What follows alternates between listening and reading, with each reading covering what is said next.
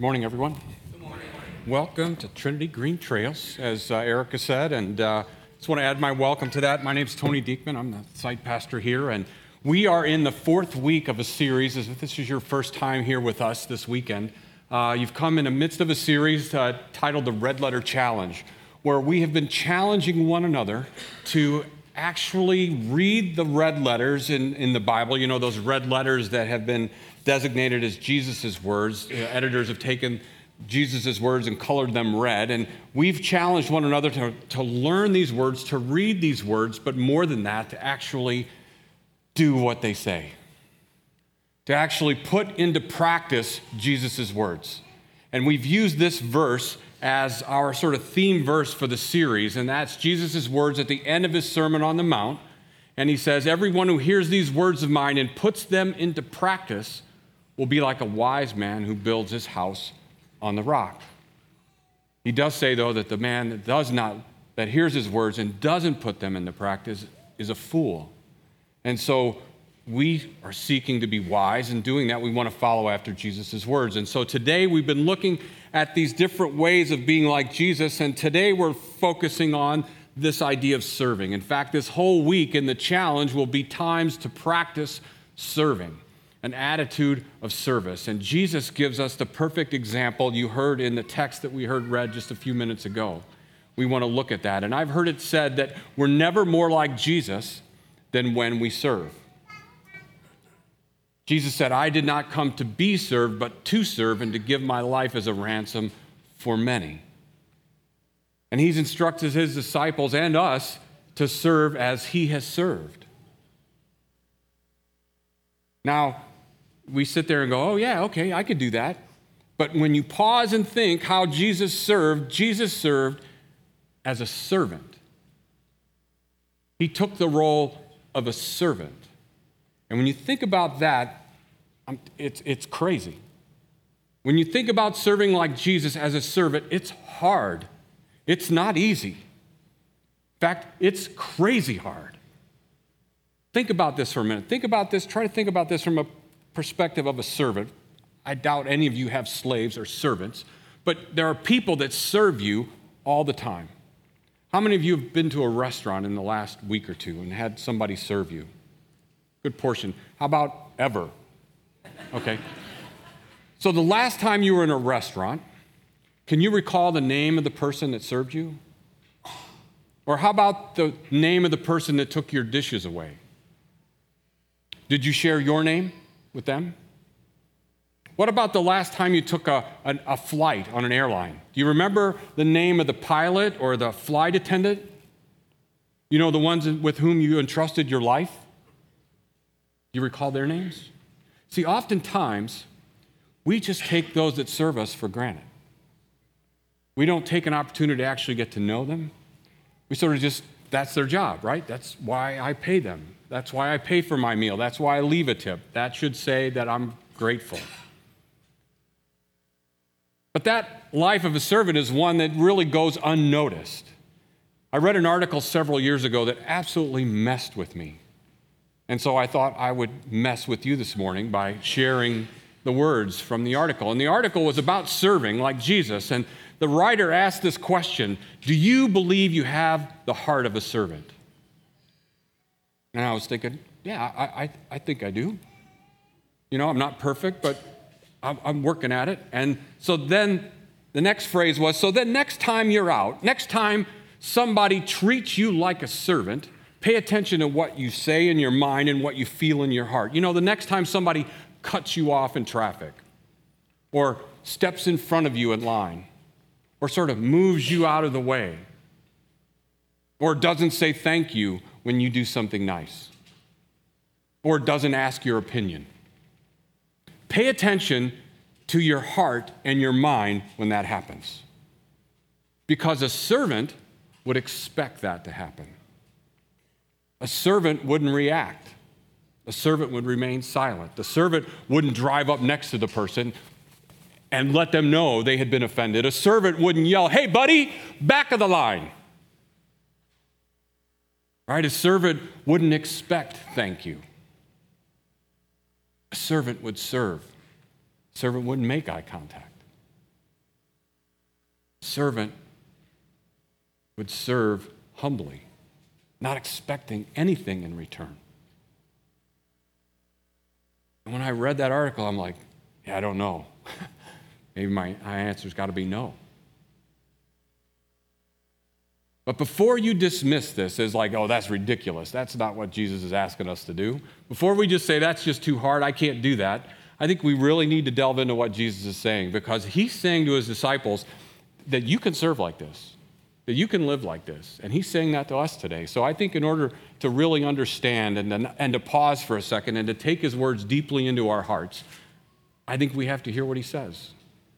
And I think we have to this morning, all of us, me included, we need to pause and just let Jesus' words sink into our hearts and our minds because they're important words for us, especially in our culture today. So, as we begin that, I'd ask if you would pray with me.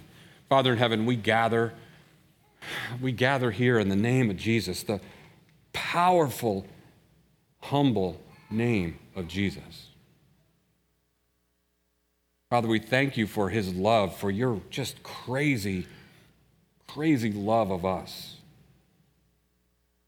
that you would send your Son into this world, that you would continue to minister to us, that you would continue to teach us, that you would not give up on us. Father, we ask you to remember your promises this morning. Continue to change us, continue to mold us into the image of your Son. It's in Jesus' name that we pray. Amen. Well, if you have your Bibles with you and you have them still open as uh, we read the scripture earlier, and I would ask you to turn to John chapter 13. And uh, just as an opportunity, I want to just remind you bring your Bibles with you. Bring your Bibles with you. You know, you can mark in them and you can write in them and you could take notes in them. This week, Amanda Scabina, our children's ministry director, had to, had to ask all those in staff, they're trying to teach children and, and, and youth in our ministry that you can actually write in your Bibles. You can actually like highlight it and take notes and, and do that. And it's not a sin that you can actually do that and refer back to it, and you can go back years and see what you've reflected on. And so we actually have taken pictures of our Bibles, and she's going to show those to the kids and to the families. And so I say that to all of you. You can write in your Bible. You can actually bring your Bibles here, and, and you won't be stopped and asked to leave those in your car. You can actually bring them in. You can do that electronically. You know, the YouVersion Bible app is amazing because you can highlight verses, you can take notes, you can share those notes. It's a great way to study God's Word. Because as we talk about serving and forgiving and giving and going, we still need to spend time with God's Word. We still need to be with Jesus every day. And as He speaks to us, we need to like jot that down, be reminded so that we don't forget those things. So open your Bibles if you don't have them. We're going to go through some of the text on the screen today as we go through. John starts this, this chapter of, of the Bible, of his letter, chapter 13 it's really the opening three verses are kind of like this introduction to the next five chapters. These first three verses that John writes, he says, he places it in a historical context. It's there at the Passover that they're gathering for this meal. This is the last night of Jesus' life. This is the night that He's betrayed. It's the night that he's arrested, and the next day he's crucified. That's the night that this takes place. And John lets us know that by telling us and setting the time and date and who is all there. He said Jesus is aware of what's going on. He knows what's happening. The Father has revealed that to him. He knows that he's going to be crucified. He's instructed his disciples that's what's going to happen, and that's why they're there. He knows full well what's going to happen. He goes on to say that, you know, it was as the meal was in progress, Judas had already been tempted by, by Satan. Satan had already entered his heart. Judas had already agreed to betray Jesus. He'd already collected his 30 pieces of silver. Judas was there. And Jesus knew everything. And we get to see in this text right here in these first three verses that everything that happens from here on out, Jesus does with full knowledge. The last night of his life, Jesus is not focused upon himself and what's happening to him or what will happen to him tomorrow. Jesus is focused entirely upon his disciples. As John said, he loved them to the very end. The night before he's to be crucified, just horribly killed. His, his, his heart isn't for himself, his heart is for his disciples. And we see later in John 17, his thoughts there are for you. This whole discourse, he's thinking of you. Because in 17, it says he prays for his disciples, but he also prays for those who would believe in their testimony, that we would be one with them as they are with Jesus, as Jesus is with the Father, that we would be of one mind, that we would all heed Jesus' words. And the words that he speaks are for you and I. They're out of concern for you and I and for those that don't know him. That's the context for which this story begins. And then John goes on to give us what happens in the next moments. Jesus gets up and washes his disciples' feet. And as he does that, I think we can see three things. I think there's three things we can take away from this. I think there's things that I want to focus on this morning. And the first is, is that if you're going to serve like Jesus, there's going to be a cost. It's not going to be easy. It's not going to be natural.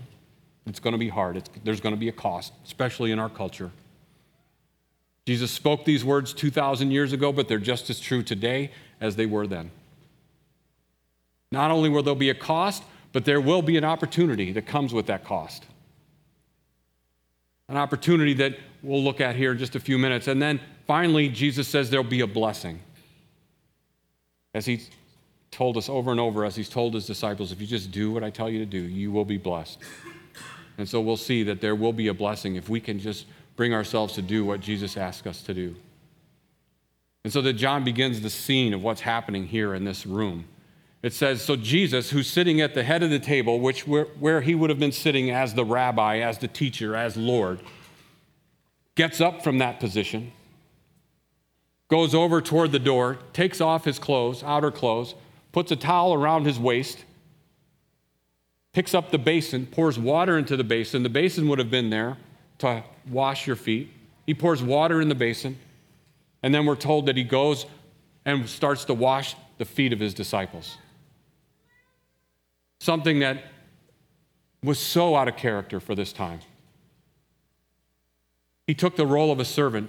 A servant would have been given this task in this culture. It would have been the role of a slave or a servant to wash the feet of guests in the house. It was that way you see in the Roman culture, the ancient Greek culture, this ancient Jewish culture. It was a practice to be done when you entered the house, especially before you ate and at bedtime. But predominantly, it was practice, it was, it was done by the servant, the less, the least in the household, because it was a filthy, dirty job. Right? They walked around with sandals, open shoes, dirty, dusty roads, right? Manure littered roads. Their feet would have been disgusting. Those are the feet of the disciples that night. And Jesus gets up and fulfills the role of a servant. The master of the table, the, the rabbi, is going to wash the disciples' feet. That would have been unheard of.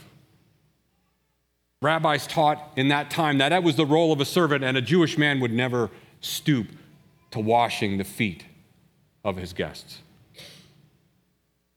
In fact, that would have been the role of the female servants in the house, or possibly the wife would be tasked with washing the feet of her husband. But it wasn't to be man's work, that was women's work. And now Jesus gets up from the table and starts to wash his disciples' feet. You can imagine the looks on their faces that their master, their rabbi, has taken on this lowly position. There would have been no expectation culturally that he does this. When he does this, you can see there's a cost, right? He has to give up his position at the head of the table to serve his disciples. No one would have expected that from him, but he did so willingly. And you think about the disgusting feet that he washed and the feet of a tax collector, of fishermen, of a thief, and the man who would betray him. He washes his feet as well. And Jesus, in doing so, is giving his disciples and us this beautiful example. Now, in this culture, women were less than men. That's why it would have been given to women to do. They were thought of as not as important, less than. But our culture I hope that we've gotten past that. Jesus gets us past that because how he treated women and children. But still, in cultures around the world, women and children are thought of as less than. But not here, right? Not here. We would never say, well, that's women's work. Well, we wouldn't say that out loud, but we would say, that's not, that's women's work. We wouldn't say that. At least I hope we wouldn't say that. And so we see here in the church and in, in society, we see men and work, women working side by side, serving the less fortunate and, and serving people in the church. We see that here. Communion assistants and ushers and greeters and people in the worship team, we see men and women serving side by side. But there's one area in our church that we don't see that. Do you know that? In children's ministry. In children's ministry, it's predominantly women that serve in that role. And I know, guys, we're not saying, well, that's women's work. But aren't we? You know how many men serve in our children's ministry here at Green Trails? Zero. So, what are we saying? Are we saying that's just women's work? Now, I say that because, you know, I don't want to just like call you out and have you serve for, because you're guilty, because I know some of you. And some of you would be a blessing to the children in our congregation if you would heed the call to serve. You would be a blessing to the children and you would be a blessing to their families. I know you would. But more than that, they would be a blessing to you. But in order to do that, there's going to be a cost. And the cost is you can't say, I don't like that. That's not really my gift. Bears are on at noon. I can't do that at 1045. There's going to be a cost. If you're going to serve on Kid Street, it means maybe you have to be here twice. You have to be for both hours on Sunday. There's going to be a cost. I get that. Jesus got that. But he's saying to us and to his disciples, You're worth it. You're worth it. So then he goes on, John says, and then he comes to Simon Peter. Good old Simon Peter. And Peter looks at Jesus and said, Wait a minute, Lord, you're going to wash my feet? And I find it interesting because something I, I, I, came across as I was studying this that I'd missed before. And you have to read it with the last verse and this verse combined, I think, to see it. Maybe you'll see it if, if, I, if I read it this way. So after he poured water into the base, basin and began to wash his disciples' feet, drying them with the towel that was wrapped around him, he came to Simon Peter. Did you catch that? Jesus had already been washing and drying the feet of other disciples. And the whole time, Peter's silent. The whole time, everyone's silent. I don't know whether they're in shock whatever it is, they're just watching their master, their rabbi, wash their feet. And nobody says a word. Nobody stands up and says, Here, here, let me help you. At least let me carry the water. Nobody says a word. They just watch Jesus wash their feet until Jesus comes to Peter. And then Peter speaks up. And he says, Maybe, right? No, you're not washing my feet. You, those guys may not see you as Lord and Savior, may not, may not be humble, but I am way more humble than they are. And I see who you are, and you're not washing my feet. That's not happening.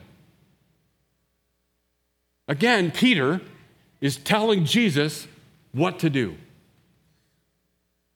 Right, as he's done before. You're not going to Jerusalem. You're not going to die. And now you're not going to wash my feet. And Jesus doesn't reprimand him. Jesus turns to him and says, Peter, you'll understand later. Never. See, Peter still doesn't get it. He still doesn't realize really who Jesus is. None of them do. Peter's sort of the mouthpiece for all of them. And then Jesus says to him, He says, Unless I wash you, Peter, Unless I wash you, you will have no part of me. Jesus is basically saying to Peter, It's all or nothing, Peter. You either accept what I'm doing for you or, or, or, you can have no part of me. But he's also saying something a little bit more here. Because you see what Peter says, he says, unless I wash you. He doesn't say unless I wash your feet. Jesus sort of made a shift here. He's given them something to think about later. Unless I wash you, you can have no part with me. Jesus is saying to Peter, he's saying to us this morning, unless I do what I've come to do, unless I fulfill what I'm going to do, unless I wash you in my blood, you could have no part with me. Jesus is saying there's going to be a cost for you to be clean, and it's going to, be, it's going to require me dying. That's the only way. No amount of humility on your part will make you clean. You're going to have to give up this notion that you can make yourself clean. You have to give up this notion that your false humility can fool God. The only way you can be made clean is if you are washed in the blood of Jesus Christ. That's it. Peter still doesn't get it, but Peter, being Peter, shouts out, It's like, not just my feet, Lord, but my head and my hands and everything. And of course, Jesus doesn't, you know, he probably shaking his head on the inside, but not on the outside. And he turns to Peter and says, No, Peter says, if a man is clean, if he's been made clean, then all he need do is, is have his feet washed. He says, If I have made you clean, Peter, something that you can't do, if I've done that for you, all you need to do is serve your brothers, is to be a servant like me to them. I've given you this example of how you are to live. I've given you this example of how you can serve everyone else. And Jesus is saying to you and I, I've made you clean. All you need to do is wash your brother's feet, wash your sister's feet, serve your brother and sister as I have served you. That's all you need to do. I've done the really heavy lifting. But you can serve one another but it's going to cost you. You're going to have to get up from your position, your position of privilege, the things, the rights you've earned, and put those aside and actually serve those in need. There's going to be a cost, but I believe there's also an opportunity because here's an opportunity for you then to teach, for you then to share why you do this. Jesus says to Peter and to his disciples, You call me teacher and Lord, but that, that's who I am. That's exactly who I am. And I, your Lord and teacher, have washed your feet. I have made you completely clean. I have paid the price on the cross for you. I have done all of that for you. I've given you such a great example for you to do to one another, serve one another as I have served you, because you can do that. You can't do what I'm going to do. But you can serve one another. And when you do those crazy things like Jesus, getting up and doing crazy things, getting up and working pads from 11 p.m. to 3 a.m., and then going to work at 8, or spending your Saturday at a, at a food pantry or maybe cleaning around here or, or doing some other things for people and, and, and raking leaves in your neighbor's yard and, and doing things for people that they can't do for themselves, or volunteering to serve on Kid Street and giving up two hours on a Sunday. And people will look at you and they will go, Why in the world would you do that?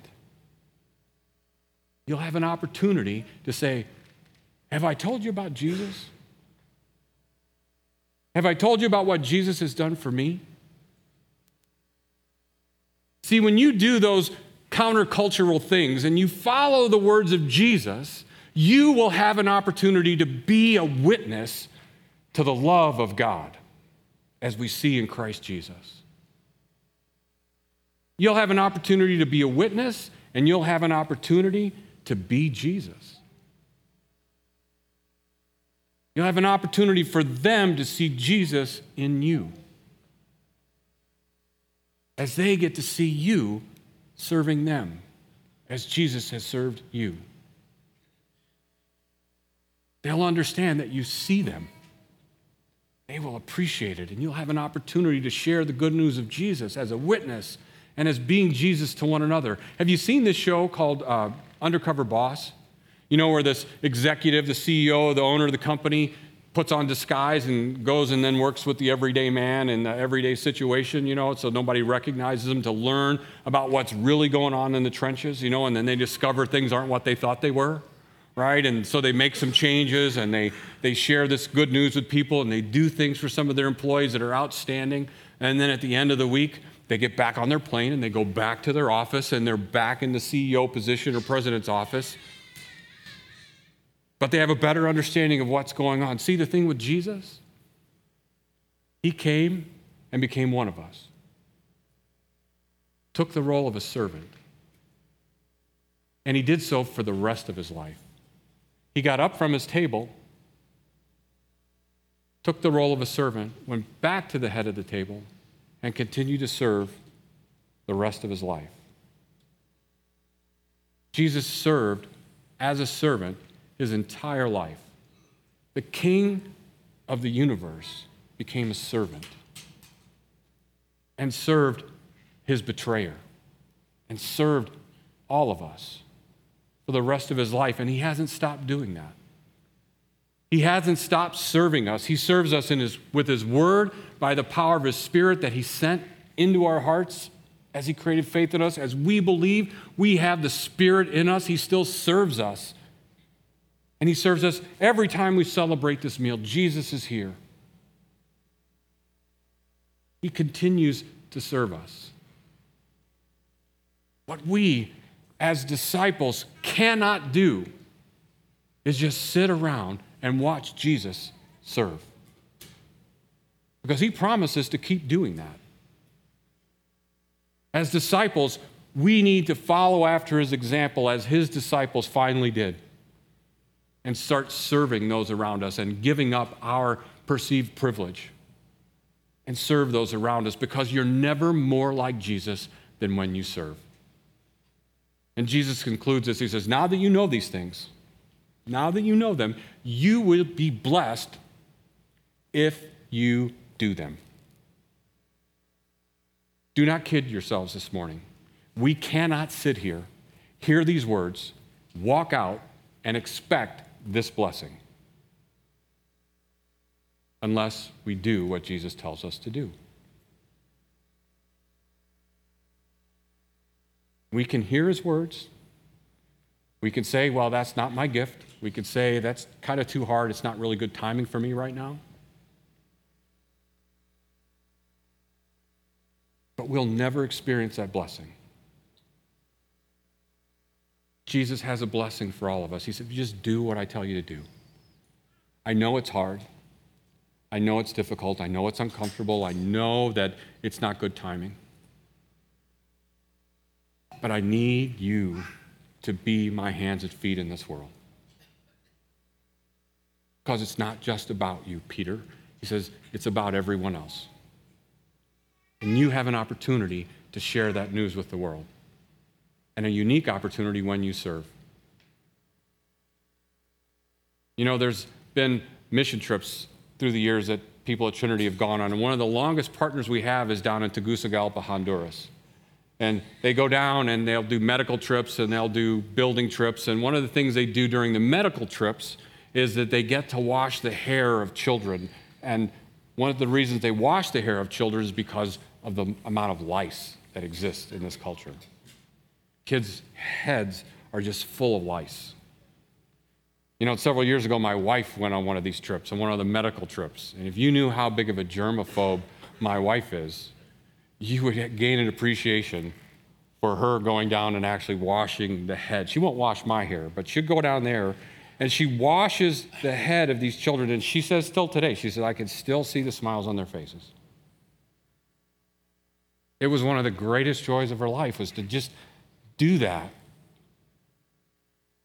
And that's what Jesus is saying to all of us. If you can just step out of your place of high position for a moment and serve as I have served, your heart will be blessed. You will be a blessing to those that you serve, but I guarantee you they will be a blessing to you as you see the joy in their face, as you see the, the final recognition that somebody sees them. See, serving isn't just about what you do, it's a lifestyle, it's an attitude of the heart, of seeing others as better than yourselves, of more deserving than yourself. That was the heart of Jesus. See, if we want to live like Jesus, we need to serve like Jesus. And if we want to look like Jesus, we need to serve like Jesus. And if we want to love like Jesus, we need to serve like Jesus. What an amazing opportunity we have. What an awesome responsibility.